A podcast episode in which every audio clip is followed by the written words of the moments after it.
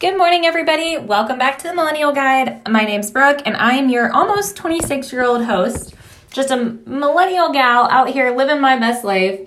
And I'm here to give you tips, tricks, and resources to help you live your best life.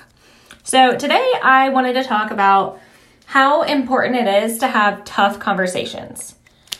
And I know that you're like, oh my gosh, like even the beginning of this episode makes me want to like run away because I don't like tough conversations. I get it. I am that person. I am that person that does not like tough conversations. And uh, my boyfriend will be the first to tell you that he has been ha- telling me to have certain conversations in my life multiple times. And it takes me a couple months. I'm not going to lie. It takes me a little bit of time to finally kind of get my get my wits about me and actually have those conversations. And it's not to feel good. I, I got to be honest with you, it will not feel good beforehand. Unless you are an expert at tough conversations, then by all means, please feel free to hop on my Instagram at the Millennial Guide 101 and send me a DM and tell me your tips and resources, or leave a comment on one of my posts, or leave a comment on TikTok whatever it is, if you've got some awesome tips that you want to share and you want me to share with others, please let me know. But I want to talk about the importance of actually having these conversations, whether it's with your significant other or with your boss, maybe, or with someone else at your work, or if it's with a friend. These things are kind of the corner points of making changes in your life. And I know I've made like 14 episodes on making changes in your life, but this is this is a this is a personal one that you know if you say you're going about and you are not a big fan of some things that might be happening or maybe some conversations that you had with somebody and it didn't go the way you thought and then you're just kind of like sitting on it for a while or maybe like somebody did something to hurt your feelings or if you just feel like something's on your heart and you just want to get it out you you've got to. Because otherwise what's the alternative? Staying stuck and staying where you're at and staying thinking in your head like whether you're freaking out about it or whether it's just something that kind of pops in your head every night before bed or whatever it is or you're maybe you're standing there and you're like oh this still irks me and this happened like a month ago. That's that's completely okay. But you've got to set up a plan to actually discuss this with somebody and maybe you want to role play it out with someone you trust beforehand.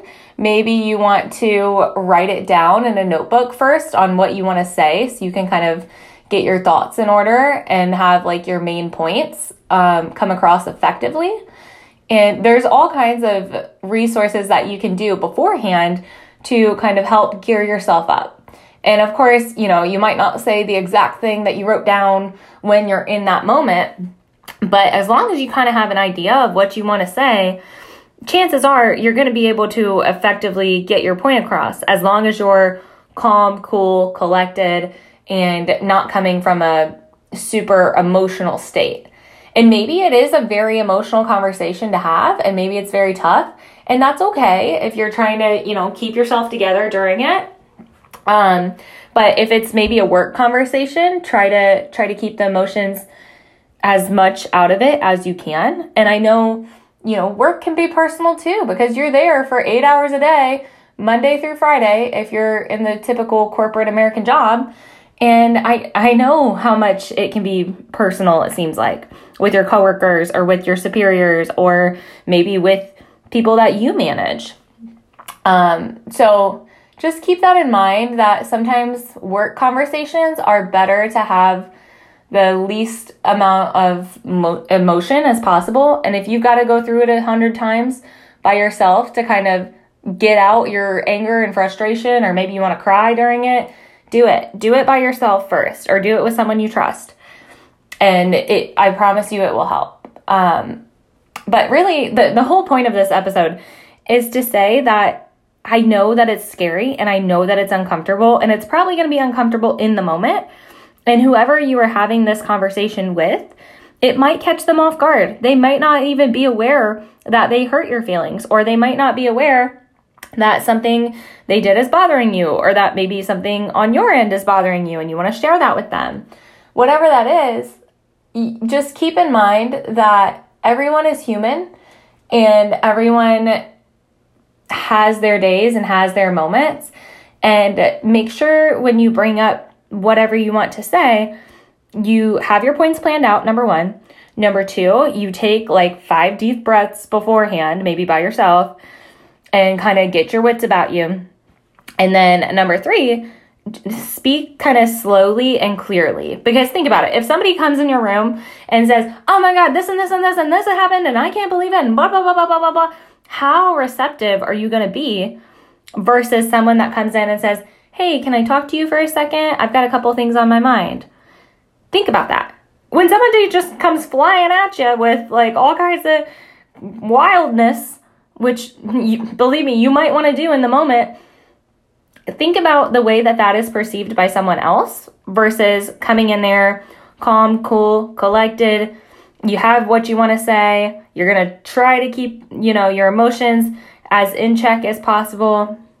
And maybe if it is an emotional conversation with your significant other, you can show those emotions because then that kind of shows the emphasis in that. So I'm not saying that hold back your emotions for every single conversation, but I'm saying for a career minded conversation or um, anything along those sorts where you're trying to be professional, it might be a good idea to um, kind of have those conversations by yourself and get out your intense emotions if it's anger so you're not in there yelling and oh my god i can't believe becky said this and this is so crazy and we're not getting bonuses this year and whatever whatever the heck it is.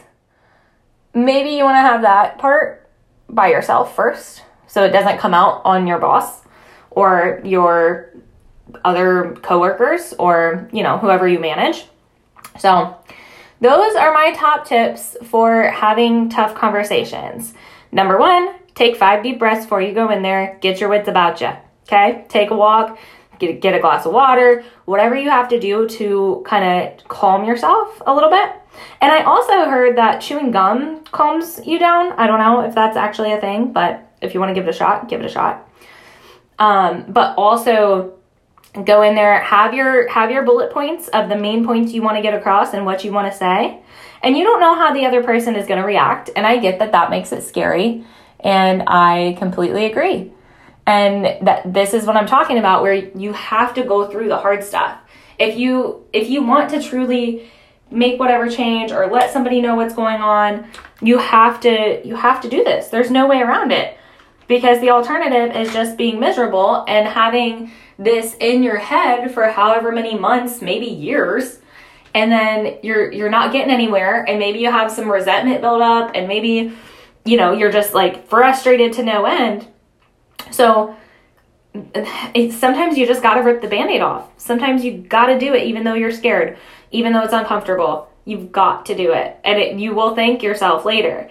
And I know you don't know what's on the other side. Well, what if you know, whatever I say, what if I get fired? Okay, what if you get fired? Everything happens for a reason. Life will present you with a new opportunity, whether you apply for new jobs or maybe something else comes along your way, whatever it is. It it's the next step in your life.